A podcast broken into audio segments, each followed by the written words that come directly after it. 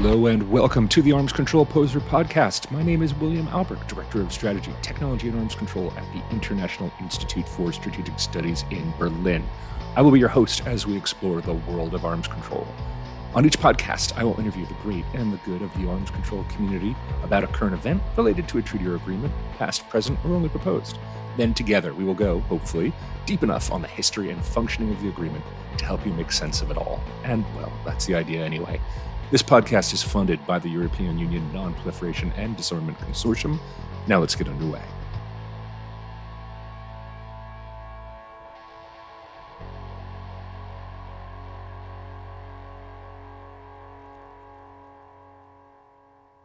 And welcome to the podcast. Today, my special guest, Sahil Shah, he is the Senior Fellow and Program Manager at the Council on Strategic Risks Sahil, welcome. Thank you so much for having me, William. Ah, thank you for being here.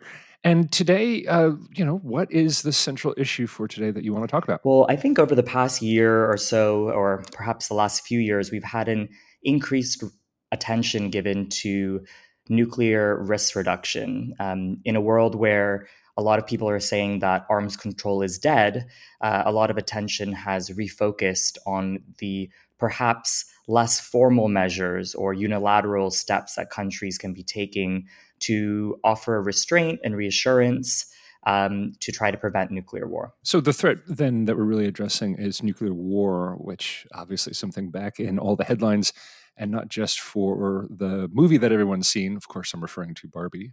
No, of course, Oppenheimer, um, but also the return of nuclear rhetoric, uh, Russia making huge nuclear threats, Trump when he was in office, threatening fire and fury, North Korea, uh, Iran, all, China building all these new uh, missile silos and, and refurbishing its entire nuclear arsenal. So it does appear that nuclear threats are a big deal. So, what tools do we have to manage these risks? You mentioned risk reduction. What are we specifically talking about here? Yeah, absolutely. Um, you know, of course, at the end of the day, the total elimination of nuclear weapons would be really the only way to fully eliminate the risks uh, brought about by them. But the question right now is, you know, what are the tools that we have in a period where we don't fully have strategic stability or an architecture that is guaranteeing strategic stability in a in a stable way.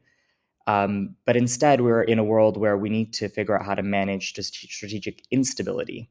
Um, you know, how do we make sure that we cover all the potential threat vectors that could lead to nuclear use, whether that's intentional use, uh, use by miscalculation, accidental use, unauthorized use, and of course, all these different types of use or potential threat vectors require different risk reduction tools to try to ensure that they don't happen. But not only that, but to make sure that if something does happen um, along any of those lines, that we have a way of ensuring that we don't climb up the escalation ladder and produce even more catastrophic consequences um, than needed. Well, there's there's one issue that we have, uh, which I would say uh, is an important one. As long as nuclear weapons exist, the system of deterrence that we have is an important tool to prevent war. Because I mean, I think certainly there are South Koreans who would tell you that North Korea wants to attack them. And so they're using conventional deterrence and extended deterrence to try to prevent North Korea from thinking it can attack. So, it, so while managing these risks is really important, as long as nuclear weapons exist, we can't make that threat completely disappear. It is necessary to have some threat, um, uh, the threat that leaves something to chance, in order to prevent the wider evil, which would be, you know, global nuclear war. Yeah, I mean, you know, it's it's a very we're in a very interesting period of time in which a lot of people are rethinking the sort of core tenets that have underpinned deterrence policy for for so long and you know one colleague said to me recently that we feel like we're at a roulette table and we're spinning that roulette wheel and every time it doesn't land on that green double zero we win money. And we've been spinning it for 70 years winning money all while assuming that it's never going to you know come up zero. And you can see the zeros on the board. It, it, can happen. You know we know it can happen that nuclear use can happen. Um, but it hasn't happened yet um, since of course uh, the episodes in the movie that you're discuss- that you referenced earlier in oppenheimer. And of course, the large range of nuclear testing that also has occurred um, in the past. But we're deriving benefits from this system of nuclear deterrence. But if it hits zero, we lose everything, right? We lose our entire stack of, of chips in a way. So I think putting the guardrails up to ensure that we can have confidence um, not only in our own policies, but in and incentivizing others to have policies that really restrain us um, from playing this, spinning this wheel of roulette in a way that um, could produce really dangerous consequences is is of of real importance. Um, you know, and right now we, when talking about eliminating nuclear weapons, we don't really have prospects for reducing strategic arsenals. You know, we don't really have prospects for um, arms control, uh, but hopefully we can get to a place where we can talk about reducing deployed strategic nuclear weapons, you know, non-strategic or tactical nuclear weapons, however you want to um, refer to them, non-deployed nuclear weapons. Um, but in the meantime, when you ask, you know, what risk reduction tools do we have, um, we're not talking about those that are necessarily enabling reductions, but those that are maybe enabling more, those are enabling less ambiguity, less room for misperception, less room for miscommunication, um, you know, and ensuring that the tools that we do have are continually looked at and renewed and brought up to today's geopolitical and technical realities. And for example, you know, you asked for specifics. Um, one that is very important to me is the crisis communications architecture that we're using. And at present, you know, not all nuclear weapon states are linked up uh, at the leader level or even from you know between their militaries. We don't necessarily know how emerging technologies are interacting with current systems that are in place, whether or not the rise of things like AI generated um, deep fakes could potentially cause a reduction in trust in terms of believing who you're looking at or who you're speaking to on the other end. There's so many things at play um, with that within just that issue of crisis communications. We have so much work to do, and I think that's true um, across the entire toolkit that that you were referencing. I agree, and and look, I'm a big supporter of risk reduction tools, but I think we also have to acknowledge that we live in a world where some of the countries that you know the West uh, might see as an adversary or a competitor view risk very differently than we do.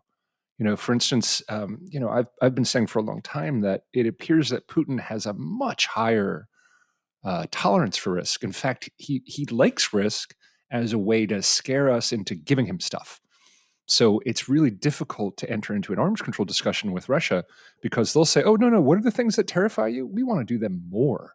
You know what I mean? It's it's it's a very strange situation, and you know I'm also mindful um, that sometimes front channel communication poses its own conundrums. Uh, you know, there are some countries, for instance, you know, you think of India and Pakistan, where a front channel communication might have some escalatory risks uh, and I've heard in that region uh, they they prefer back channel communications. So we may be in a situation where where both risk perceptions differ widely, and so the valuation by either sides of a conflict in risk reduction tools might differ, as well as the perception of of what type of tool is useful could vary from region to region. But you know that that's the uh, you know I certainly like you to keep that in mind. But let's get more specific. So um, for instance, one of the greatest risk reduction tools I can think of, uh, the US Soviet example, the Hotline Agreement, uh, which then led to deeper and deeper communications and eventually in arms control agreements, nuclear risk reduction centers between the US and the Soviet Union and now between the US and Russia, which to this day exchange all kinds of different notifications, whether it's directly bilaterally or also the US uses it for UN notifications and OSCE notifications.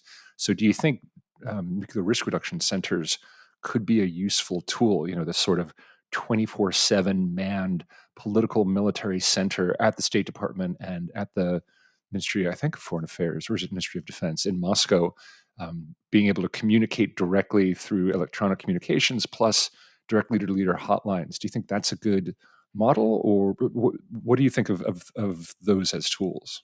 I think you know as tools they are fantastic because they create this institutional memory over time and they create procedures that enable that even in times where there is tension or in times when uh, there isn't necessarily official communication between say diplomats or governments that we still can have a baseline knowledge of what the other side is doing to whatever extent that they're able to exchange notifications through those centers that that's possible but also so that both sides can stay in touch to clarify if anything um, is potentially looking off key to the other side. So, the importance of the NRRCs or the nuclear risk reduction centers, especially in the case of US and Russia, is that the US has never been out of communication with Russia as a result of having these institutions. You know, stress tests have been sent every couple of hours for the other st- side to confirm that it is staffed and working. There's direct phone connectivity in the US, you have Russian speaking watch officers, and in, in Russia, you have obviously English speakers. And this is from the inception of these centers. And this makes it possible, of course, for both sides to not just exchange, say, notifications that they've agreed to formally exchange, such as those under treaties like New START, but for other things to be exchanged as well that aren't necessarily dictated by agreements or treaties. And these are those sort of ad hoc or goodwill messages. Um, and those can be sent on any topic, right? Say during 9 11, the US wasn't able to send messages because of the, the terrorist attack that occurred. And the Deputy Secretary of State turned to the NRRC to send a missed message to the Russian MOD. Wow. And when the US said during that period that it was moving its threat posture to a DEFCON 3 status, they wanted to clarify and reassure Russia that that was not directed towards them or as a result of any sort of perception of Russian behavior. So, this is a really key example, obviously, that we have this option. It is a tool. Leadership is aware that it exists and that there's value beyond just the structured formal notifications that are, are, are, exchanged through them. It's really a way, a resilient way for nuclear weapon states like the US and Russia, and potentially, say, China, the UK, France, and others, if they're able to develop them, to stay connected in a way that is resilient um, and that there are redundancies for. So, for example, with uh, the NRRC in the US, there's redundancy via not just undersea cables, but also satellites. There's also multiple locations to ensure continuity of operations. There's multiple circuits involved. And this is really important at a time when we don't know whether, say, the hotlines that exist between leaders outside of more institutionalized places like NRRCs um, would necessarily work uh, in a crisis um, when or in a degraded environment where more traditional uh, communication methods could be wiped right. out uh, or could take a hit. So, well, that's really interesting, yeah. yeah, because I'm I'm aware there's there are two hotlines between India and Pakistan, but uh, in the BrahMos missile crisis, where um, uh, India had a misfire of a BrahMos missile, and it flew on a pre-programmed trajectory and crashed into, fortunately, in the middle of nowhere in Pakistan. It didn't kill anyone, um, they actually didn't use either of their hotlines, and that was a, a real uh, cause of some c- contention and consternation, and is still causing scratched heads for, among uh, analysts in terms of the value of uh, a hotline in this circumstance. Um, and as you point out, there's there's no real clarity. I certainly don't know what the uh, mechanics, what the technical basis of the hotlines are, how resilient they are. Um, do you have any uh, do you have any insight on the India Pakistan hotline agreements? Yeah, yeah, I'd love to talk about those. Um, you know, in terms of India and Pakistan, of course, when people think of hotlines, they usually either think of the U.S. Russia uh, famous, mm-hmm. you know, red telephone, although there isn't really a red telephone, or they think about um, India and Pakistan. And people generally think of South Asia as a place where we've had these hotlines and they've been agreed to at a high level, but really they've not been used. And at many points, they've actually been turned to as a way of telling the other side, um, we don't want to deal with you by you know turning them off. Um, so again, the resilience uh, of the hotlines in South Asia are very questionable. You've got the Foreign Secretary hotline, and then you have the DGMO one, which is really geared towards the line of control. And right. you know, there those were before um, operated over overland transmission lines, and they used kind of copper wiring and whatnot, and there was a lot of noise as a result and frequent breakdowns. So in around 2005, it was agreed to update it to a fiber optic link, and oh. that was for the, the new hotline between the foreign secretaries that was meant to be established, but also um, for for the DGMO one and the foreign secretary one was actually specifically meant to be geared towards nuclear de-escalation, but it's never been mm. used. And mm. the only one that is routinely used is the DGMO hotline.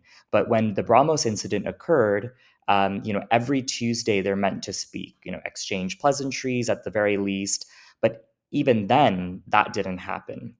So, fortunately for the region and for the world, really, this BrahMos incident occurred in a relatively calm environment. You know, there's a ceasefire along the line of control agreed a year earlier that was holding ground and wasn't being violated. But in reality, you know, had the circumstances been different, which we know they could have easily been, considering the history of the subcontinent, um, things could have played out very differently um, when it comes to the BrahMos incident. Wow. Are there other examples of hotline agreements between nations? Yes, uh, there are hotline agreements, and my colleagues actually at the Institute for Security and Technology, based in San Francisco, put together an atlas of hotlines, um, which That's I'm great. sure we can link to uh, in the information for the for the episode, um, which really is a beautiful visual representation of where there are hotlines and you know where nuclear armed states in particular are connected and where they are not. Um, one other example, probably that is worthwhile mentioning, are the huge amount of hotlines that exist between South Korea and North Korea. Um, mm-hmm. You know, there are at some points have been dozens um, that have been put in place on various issues. But again, similar to South Asia, these hotlines are seen not necessarily as an enduring risk reduction tool that should be protected at all costs, but sometimes a way to manipulate risk and mm-hmm. to play with the other side by saying, we're turning that hotline off. So when you spoke earlier and you said to keep in mind that we have differences amongst adversaries really across the board when it comes to the value of risk reduction, what actually reduces risk, um, hotlines fit neatly into that because a lot of countries are skeptical of taking on hotlines or using them because they feel like they're not really a tool for good faith de escalation or communication, but a tool to uh, manipulate. And therefore, a, a, show of force for them is to turn them off in a crisis as opposed to actually using them. Right. And this is the big concern I think we have uh, regarding China um, you know, China who explicitly has said that any risk reduction tool with the United States would simply allow the United States to do what it wants, and it wants to be able to intimidate the U.S. into not doing things like freedom of uh, navigation maneuvers. Um, so, so, so it refuses to enter into risk reduction discussions with the United States. That strikes me as kind of a, a high hurdle to clear in terms of making the world a safer place. Absolutely. And I'm so glad that you brought this up. Um, interestingly, there has been recent news reports that when it comes to uh, the obvious desire that the US has made very clear at the highest levels to have better communication with China, the one concrete channel that has been mentioned in recent weeks that may be under development or under discussion is indeed on maritime issues, um, which you know, which is which is interesting. But when it comes to nuclear risk reduction um, and in hotlines geared towards that, you're right. China has been quite resistant. They've been resistant even in recent months in P5 discussions specifically on that topic.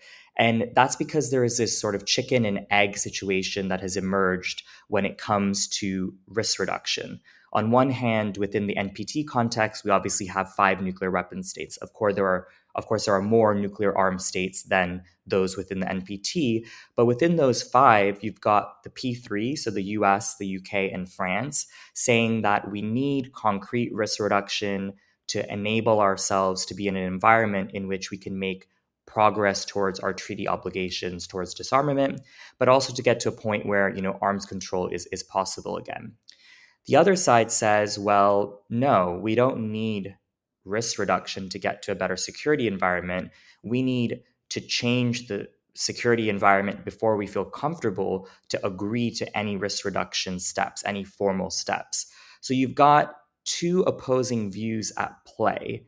And the hope is that these are incompatible at the moment, but don't become irreconcilable. And I think the only way to do that is to really talk about what the origins of risks are, how these countries view the risk landscape, and where the risks are coming from, and trying to identify any common ground that is possible and to do at least some cooperative technical work to outline, say, you know, even if we can't agree to a hotline between the US and China on whatever issue, if we were to to develop something along those lines, how would both sides see potential negative secondary or tertiary effects of using those kinds of tools you know? So really doing the deep thinking to pull out the anxieties and ontological insecurities that exist around these tools and then thinking of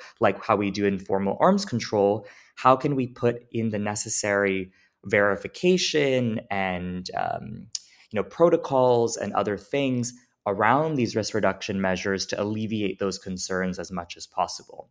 And you know mike tyson once said that you know everyone has plans until they get punched in the face so, you know, we really do need to think about how, if we intentionally or unintentionally end up in a crisis, how we enable responsible de escalatory restrained behavior whilst feeling under pressure and threat.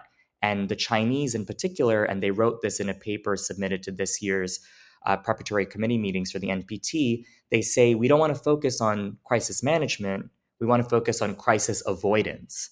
But what we yeah. say to that is that really the same tools you'd use to manage a crisis, you would use to avoid a crisis. The difference is, is that, say, with hotlines, which you would use to avoid a crisis, if you're in a crisis, you have to make sure that hotline is crisis proof, that it can exist and work in a degraded environment, that you feel like you can still trust it even at a time when trust has taken a huge hit because you're in some sort of a crisis or conflict. This is a good place to take a pause. We're going to come back in just a second with Sahil Shah. You're listening to the Arms Control Poseur podcast, hosted by William Alberque.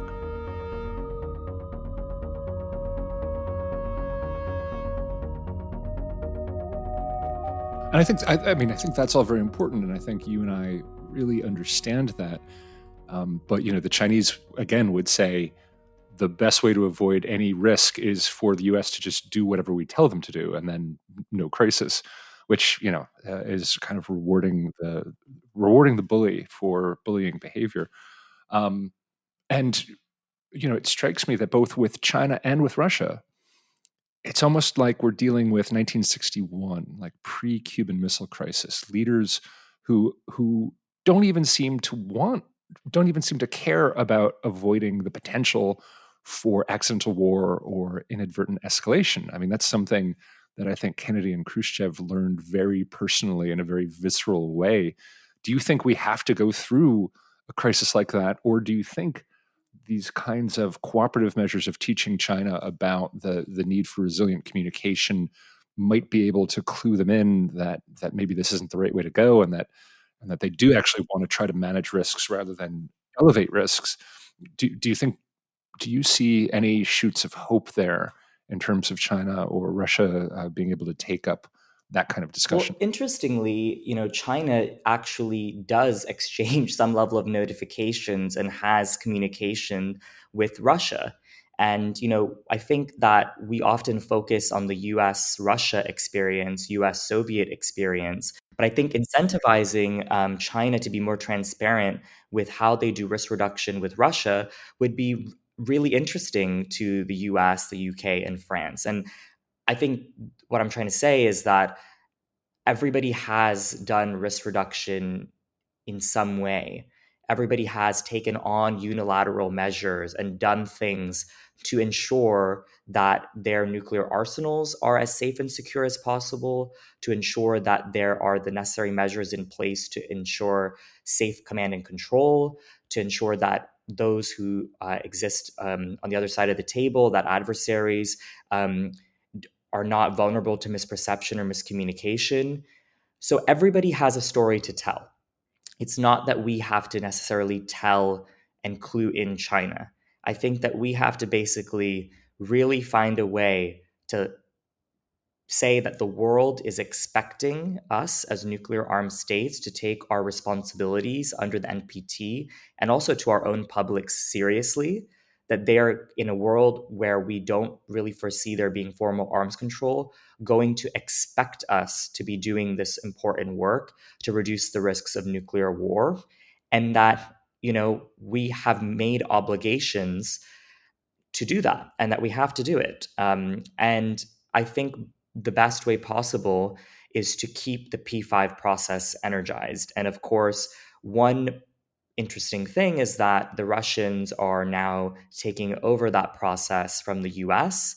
And the US has very expertly navigated, despite the ongoing war in Ukraine, a way to keep dialogue on risk reduction going through that format. So this is the P5 format, which is one of the sub formats coming out of the NPT treaty, right? The nuclear weapon states uh, uh of the NPT um, having dialogue on nuclear weapons and and how they're managing uh, nuclear risk and disarmament. Correct? Yes, exactly. So this process is about now 15 years old.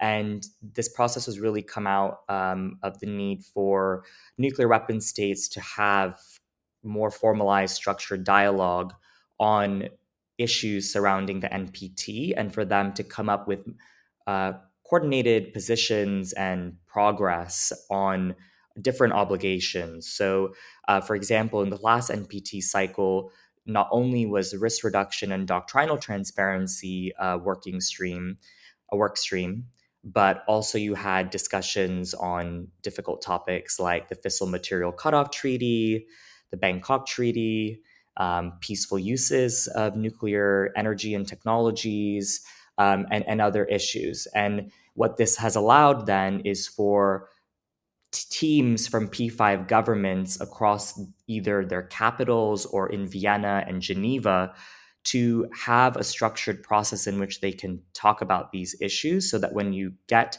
to that review conference every five years, that the P5 are in a better position to be able to offer more and to be able to offer something positive rather than to have dis- disparate positions on these topics. And Russia's chairing that process now, of taking over from the US, as you mentioned. That is correct. Russia is now chairing that process. The process has been reduced um, under the US coordinator role really to only to risk reduction and to doctrinal transparency. There are indications that Russia may try to expand the process again to try to cover other topics. Um, but for now, we know that they are in over and that this month they are meant to be presenting their kind of vision or work plan to the rest of the P5 in New York on the uh, sidelines of the first committee meetings. Naturally, nothing happens smoothly. Um, and there have been reports in the past few days that the Russian principal for this P5 work did not receive a US visa to come to New York to attend the first committee meetings. So, you know, of course, there's so much complexity in terms of keeping dialogue alive due to ongoing dire circumstances, especially surrounding the war in Ukraine. And this has meant that the P5 over the past year have had to find third countries to meet in. They've had to meet in Dubai, they've had to meet in Cairo. Um, so it's not going to be easy, but in the same way that the United States had had to manage a way forward, Russia is going to have to find a way to take leadership and manage a way forward.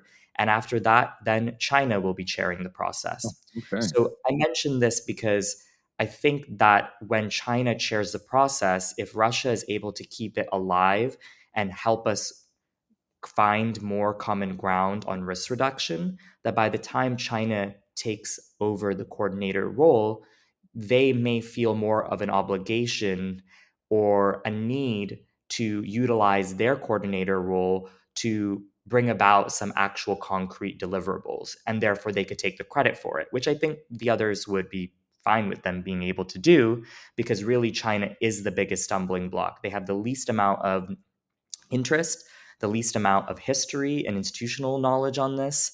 Um, and they they really don't necessarily see the value in the same way as the others. So there's one thing that doesn't get talked about very often, and that I feel like is really important in terms of China's engagement on arms control, is the 1996 and 1997 agreements that they had with Russia, Kazakhstan, Kyrgyz, Tajikistan, and China on reducing forces on their borders.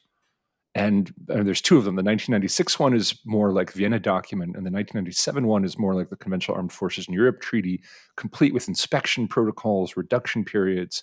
And at the end of the reduction period of that treaty, the actual closing conference for that uh, for the reduction period of the 1997 treaty, uh, that was the establishment of the Shanghai Cooperation Organization, which appears to be just the perfect way to do arms control you start with a CBM, you go to something that's actually got verification and inspections, uh, and then you know once both sides have confidence that it's been implemented properly, it then turns into a political body to facilitate further cooperation. I mean, it, it's it's it's that's pretty perfect, and yet you know people do say, oh well, China doesn't have very much experience with arms control. Well, they've conducted literally hundreds of, of conventional arms inspections with Russia, as you point out, you know, and, and that we we tend to look at only through like the European lens or the U.S. Russian lens. Uh, but nobody really talks that that China has some experience and that they must have a cadre of trained inspectors somewhere and negotiators who negotiate these agreements that really understand this. But but I don't see them. I don't hear that from the Chinese. They don't crow about these agreements a lot. They're actually hard to find in English. You have to search uh, uh, Russian or Chinese to find uh, their complete text. I think the 96 agreement's on the UN website, but the 97 agreement's harder to find uh, unless you search in Russian or Chinese. Do, do, you have you do you know about these agreements? Do you follow these? Or is this is this something that you know we could perhaps use to talk to China about their experience of arms control? Maybe draw them out a little bit on the topic. Yes, um, you know, I think that there definitely should be a lot more done to look at the relevant experiences in the conventional field. And when it comes to the two agreements that you mentioned, both of them are actually referred to in the charter of the Shanghai Cooperation Organization as having made an important contribution to the maintenance of um, peace, security, and you know stability in the region and in the world. So interestingly, yeah. there is attention given to these efforts in the and there is attention given to their value. Um, but like you said, um, with the benefit of you know historical hindsight, and, and and hindsight is always twenty twenty.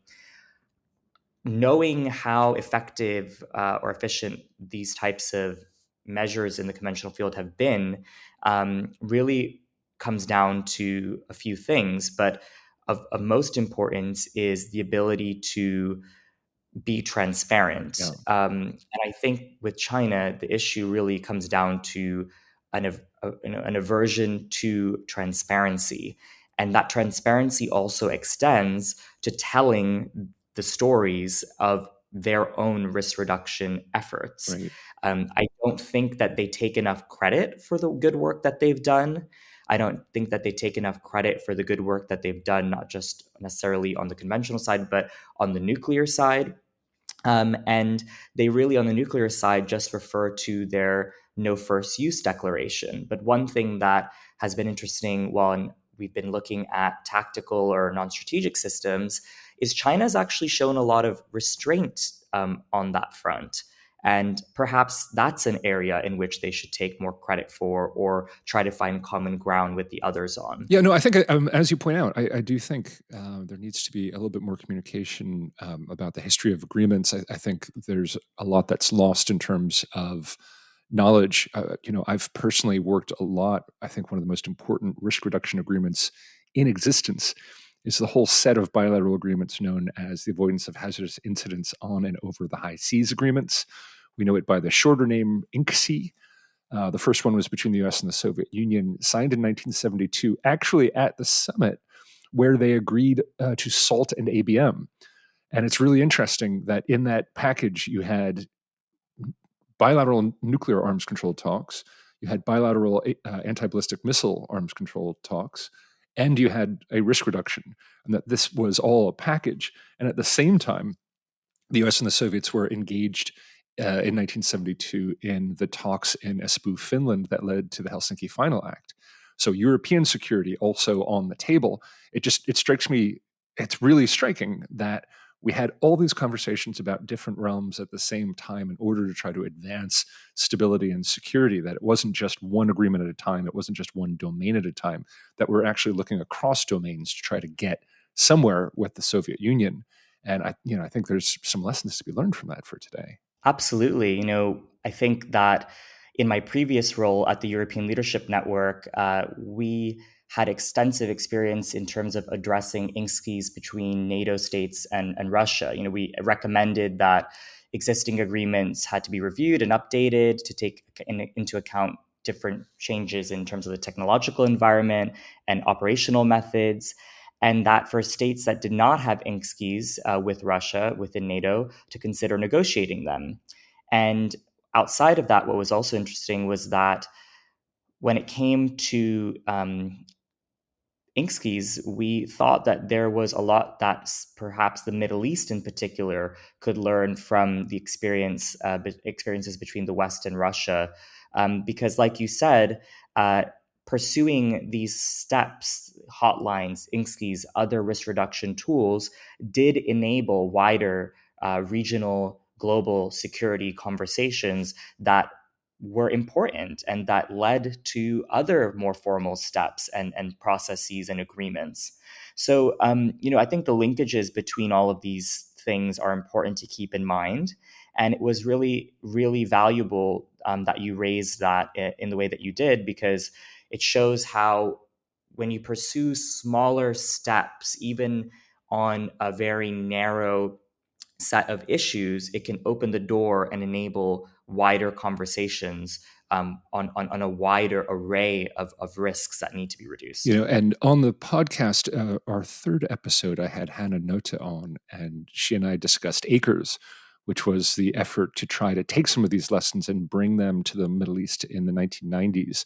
And of course, you know, the, that effort didn't come to fruition, but there are still lessons from that um, attempt to engage in the Middle East that hopefully um, her efforts and the efforts of the Vienna Center for Nonproliferation Disarmament by by highlighting the oral history of the ACRS negotiations, um, you know, we can not lose all of those lessons, and you know, perhaps uh, think again about risk reduction in the Middle East and in other regions, uh, like perhaps East Asia. Absolutely, and you know, I think that we are in a period where we are losing the people that did all of that important work and preserving their experiences and enabling and engendering intergenerational dialogue and exchange of knowledge on what can be learned is so important because now we're in a very different world. Um, there are more nuclear armed states than there were. Uh, there are more risky technologies at play um, you know and i think that we don't really have time to waste or, or, to lose when it comes to creating a really thorough baseline in terms of knowing what tools do we have how have they worked in the past how have they not worked in the past and do they fit today's realities or should they be replaced wholly by something different and that work, I feel, is still in a stage of infancy and really needs to be revitalized by not just nuclear armed states or nuclear weapon states, but by the entire kind of ecosystem that works on these issues. Um, because there is value in, like you said, the work that VCDNP and so many other think tanks have been doing over the years, um, specifically on looking at processes that, that looked to reduce risks. And just to close that conversation out, the INCSEA agreements, there's also, um, I think it was 12 allies have INCSEAs with Russia, but um, Russia has one with North Korea, and South Korea has one with Russia, and Japan has one with Russia, and I think there's one between there's something between Russia and China similar to an INCSEA. So just to say that that there are these things and and expanding them and learning lessons from their implementation, not just in the European theater but in the Asian theater, would be really really interesting in terms of capturing lessons and seeing what can apply. But let me pivot and ask, okay, so where do we go from here? So I think that we have to preserve the limited channels for dialogue that do exist. I think we need to both apply pressure on nuclear weapon states and nuclear armed states to continue to keep this as a priority, but we also have to find ways to positively animate it in our own ways by contributing ideas. So I think that a way forward involves not just preserving diplomacy, but also helping enable it in a positive way. I think that we need to really address the question of, you know, what do we mark ourselves against? What is a measure of success? Um, you know, what is a unit of risk? How do you reduce risk? Um, especially in a moment like now when there's no formal arms control and disarmament does not seem politically possible, people are going to expect to see and feel a difference. So, what does success look like? You know, continuing dialogue and building the interpersonal relationships and deepening understanding are all foundational, but we need to take concrete steps that actually reduce risk in a meaningful way. And that requires a process. And of course, the process often is even more important sometimes than what the end product is. But having those end products in mind, so not just outcomes, but actual outputs, I think that has to be kept in sight. And of course, we have, as we've discussed today on the podcast, a really rich history of ideas uh, to base our discussions on. So it's not as if we're walking into this with no knowledge. The question is really on how do you find common ground and uh, you know trying to get away from this chicken and egg issue that I mentioned before is going to be key to that. So how do we get everybody on the same page that risk reduction is valuable and that concrete steps are valuable and that you don't wait for a holistic change in the security environment which you're probably never going to get in a way that's going to make you feel fully secure to then to then agree to things you know and on the opposite end how do you ensure that what you are putting forward is put forward in a way that actually deals with what concerns Russia and also China have surrounding risk reduction. You know, how are we actually dealing with the anxieties that they have? And how do we not just um, dismiss it as, say, a smoke screen from doing more, um, but you know, really delve into what their their issues are? Well, I think that's at least somewhat hopeful that we can get there, uh, and you know, hopefully at some point, um, Russia and China both move away from operationalizing of risk and try to manage it and uh, try to see their way to a future of stability and security rather than insecurity and risk. Yeah, I no, I think that that that nails it. It's just you know that we have these big concepts that we've worked with for so many years, whether it's mm. um, deterrence, whether it's strategic stability, um, and I think we're uh, in a period where we really need to be doing the homework to look at how we think about things um, and take into consideration deeply how others think about them as well. Well, that's great. I think we'll leave it there. Sahil Shah, thank you so much for talking to us today. We're going to take a break. When we come back in a minute, we're going to talk about Sahil's career and how he got to be so great. Back in just a sec.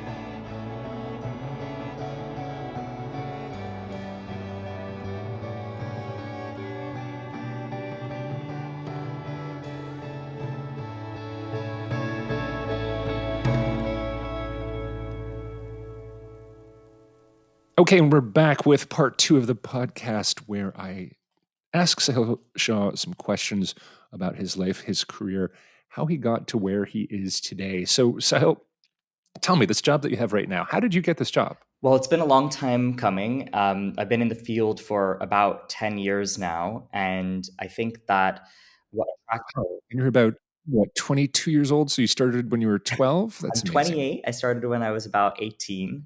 Oh. Um, you know, I think getting to this role that I have now um, has required a lot of endurance. Um, it's not necessarily been a process in which there have always been peers around me. I think now we see a lot of young people in the field, but around 10 years ago, um, this mm. wasn't a space that really had a high level of interest. Um, so, therefore, I really stumbled into it. Um, and I'm happy to still be continuing uh, on this journey. But my new role at CSR is really enabling me to look at the overall global arms control and risk reduction architecture and um, try to figure out how we can enable progress uh, in the best way possible. Well, all right. Let's. Uh, I appreciate the advertisement, but I mean, I want to talk more specifically about you. So let's go back. When you were 18, how did you stumble into this? Were you always interested in arms control, and so then 18 you had an opportunity? And what was that opportunity?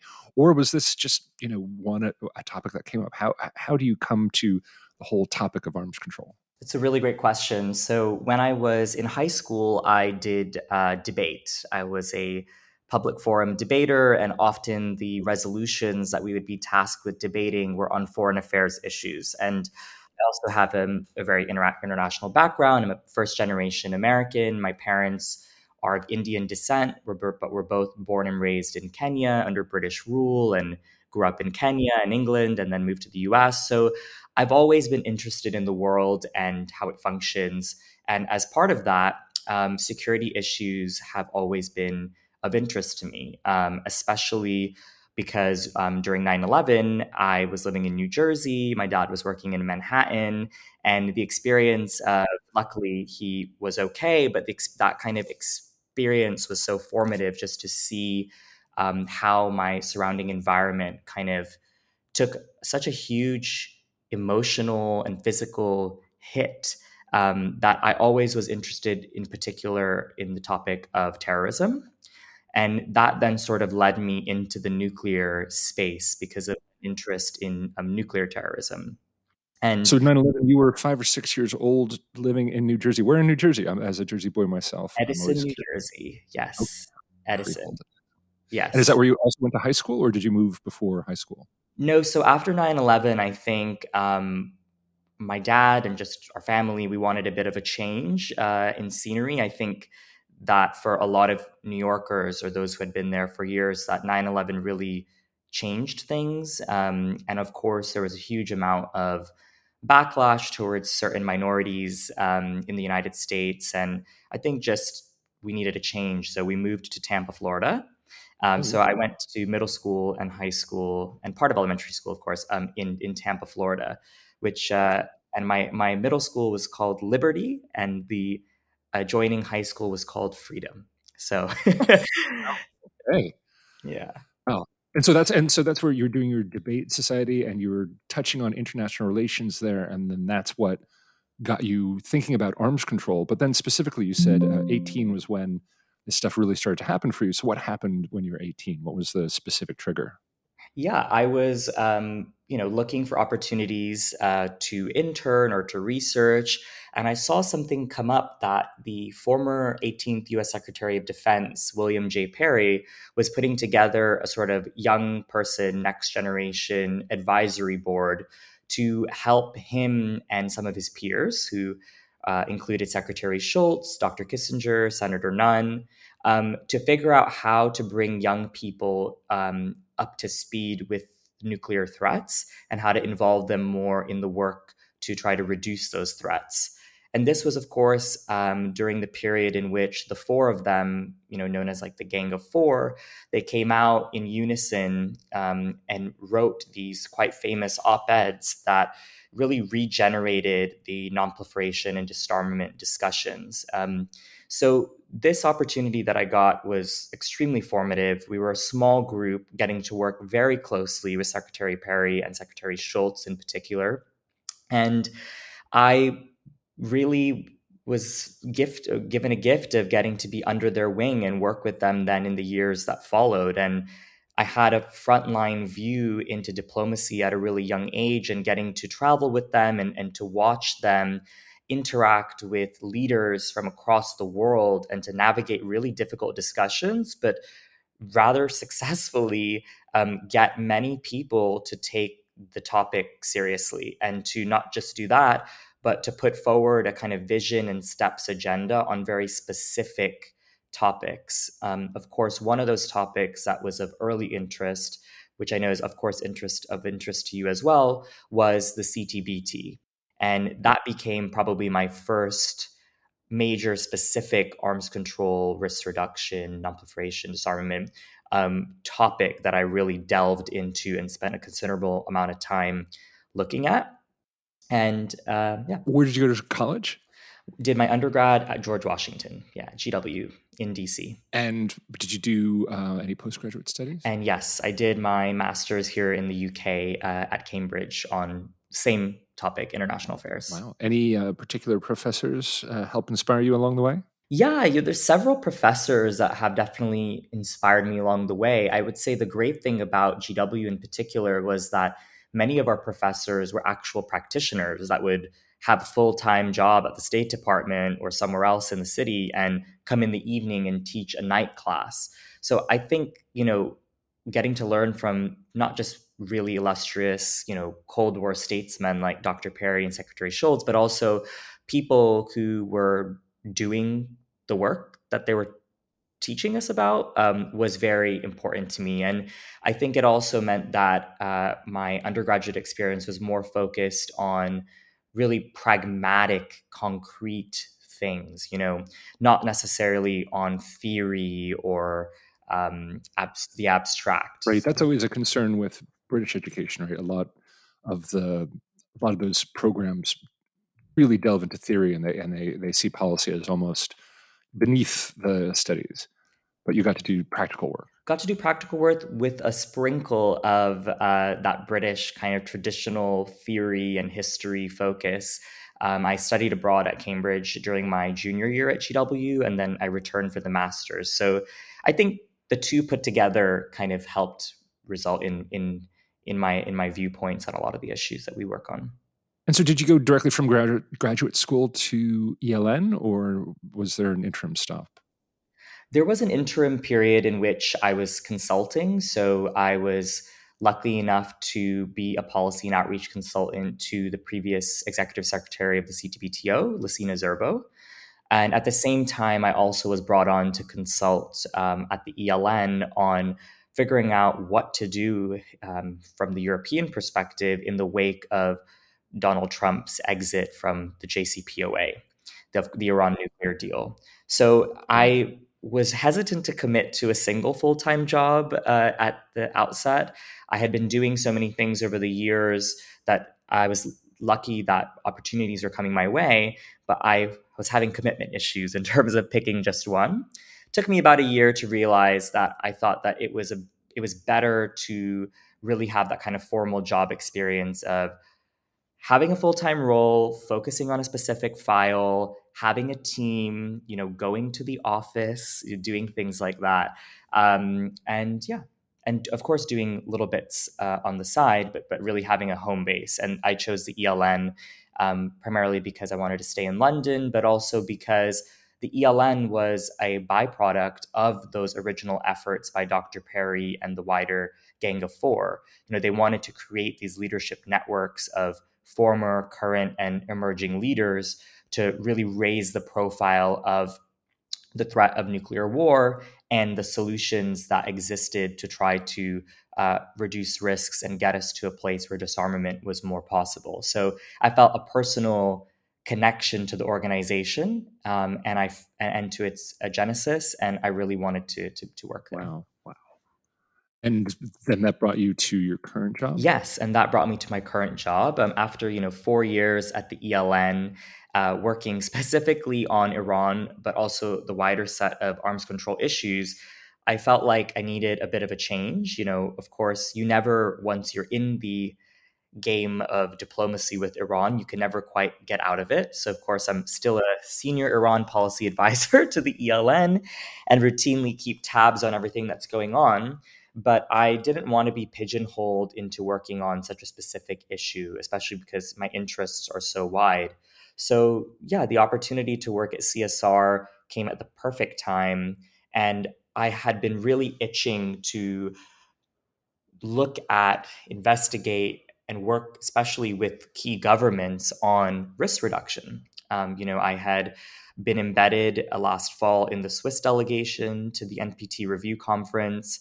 And the Swiss, in particular, were tasked by the president of the review conference to animate, push forward the risk reduction language and to really, t- you know, take that forward, um, not only amongst nuclear weapon states, but also with the wider treaty community of which we had a lot of hesitant players. You know, a lot of countries from the global south felt like falling into um, allowing risk reduction to have a higher profile would take away from their obvious priority of, pers- of, of having of, of wanting nuclear weapon states to pursue disarmament. So making that case of um, how risk reduction and disarmament are mutually reinforcing and, and really focusing in on very concrete measures like crisis communications and, and, and those things felt like a space in which I could make a real difference. And um, the job offer actually came um, while I was there um, at the NPT review conference. Um, so it was it was very uh, poetic and, and and it felt very natural. Oh, and that's really great work. Um, very glad you did it, and congratulations. So, one final question: if you could go back in time at any point during your life and or career and give yourself some advice regarding work and what you've done and where you've been so far, uh, what would that be? I think looking back, one of the things that I'm really happy that I did, which I think at the time I didn't realize um, was something that was so formative and important, was really creating deep friendships with people um, that were my age from different countries. Uh, whilst in university, uh, I was going to Russia a lot under the auspices of this US Russia peer to peer program. And it was at a time uh, after the uh, you know first uh, illegal in- invasion of Ukraine, where a lot of those kind of peer to peer programs um, had stopped. So Boren, Fulbright, Fulbright Flex, all these kind of major peer to peer, next gen oriented exchanges had stopped.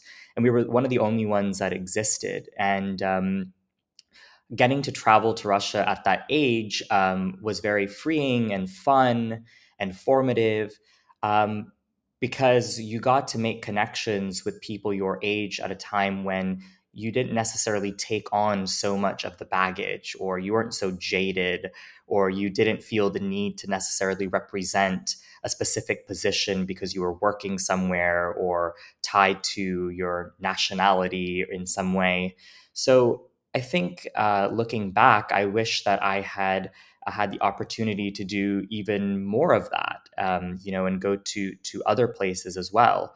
Um, for example i wish that um, I had had the same um, experiences building ties and friendships with Chinese colleagues because now we're realizing we're in an era where um, we have a really mature structure and history with with Russia, um, but that we really are a bit late in developing that same thing with China, and that's not just at a meta kind of government to government level, but that also comes down to just ordinary, everyday people, students, young people.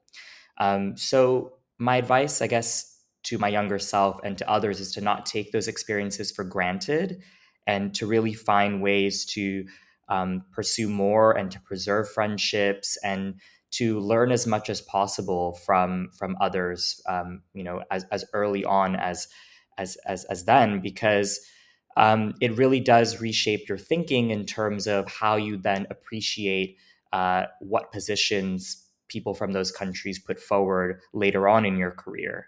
You sort of have a baseline understanding of, you know, where some of those positions come from, cult- not just politically, but also culturally. And you don't really get to have that understanding unless you get to know people from those places and, and if possible, travel there as well. I think that is fantastic advice. Um, I've really enjoyed this conversation. Uh, I've learned a lot about you. Um, you know, I count you as a colleague and a friend. It's always great to talk about topics of mutual interest. And I'm glad I've met you and understand more about where you come from. And we can continue the dialogue. Hope to have you back on the show someday. Thank you very much, Sahil, for being here. Thank you for having me. Absolutely. And that's all we have time for today. Thank you once again to Sahil Shah. Thank you to the EU Nonproliferation and Disarmament Consortium for funding the podcast. Thanks as always to B. Aubrey Freeman for the excellent music. This has been William Alberque. See you next time on the Arms Control Poseur podcast. I repeat again.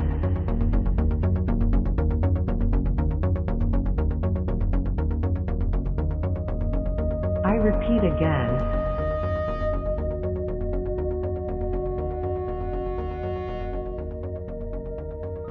Repeat again.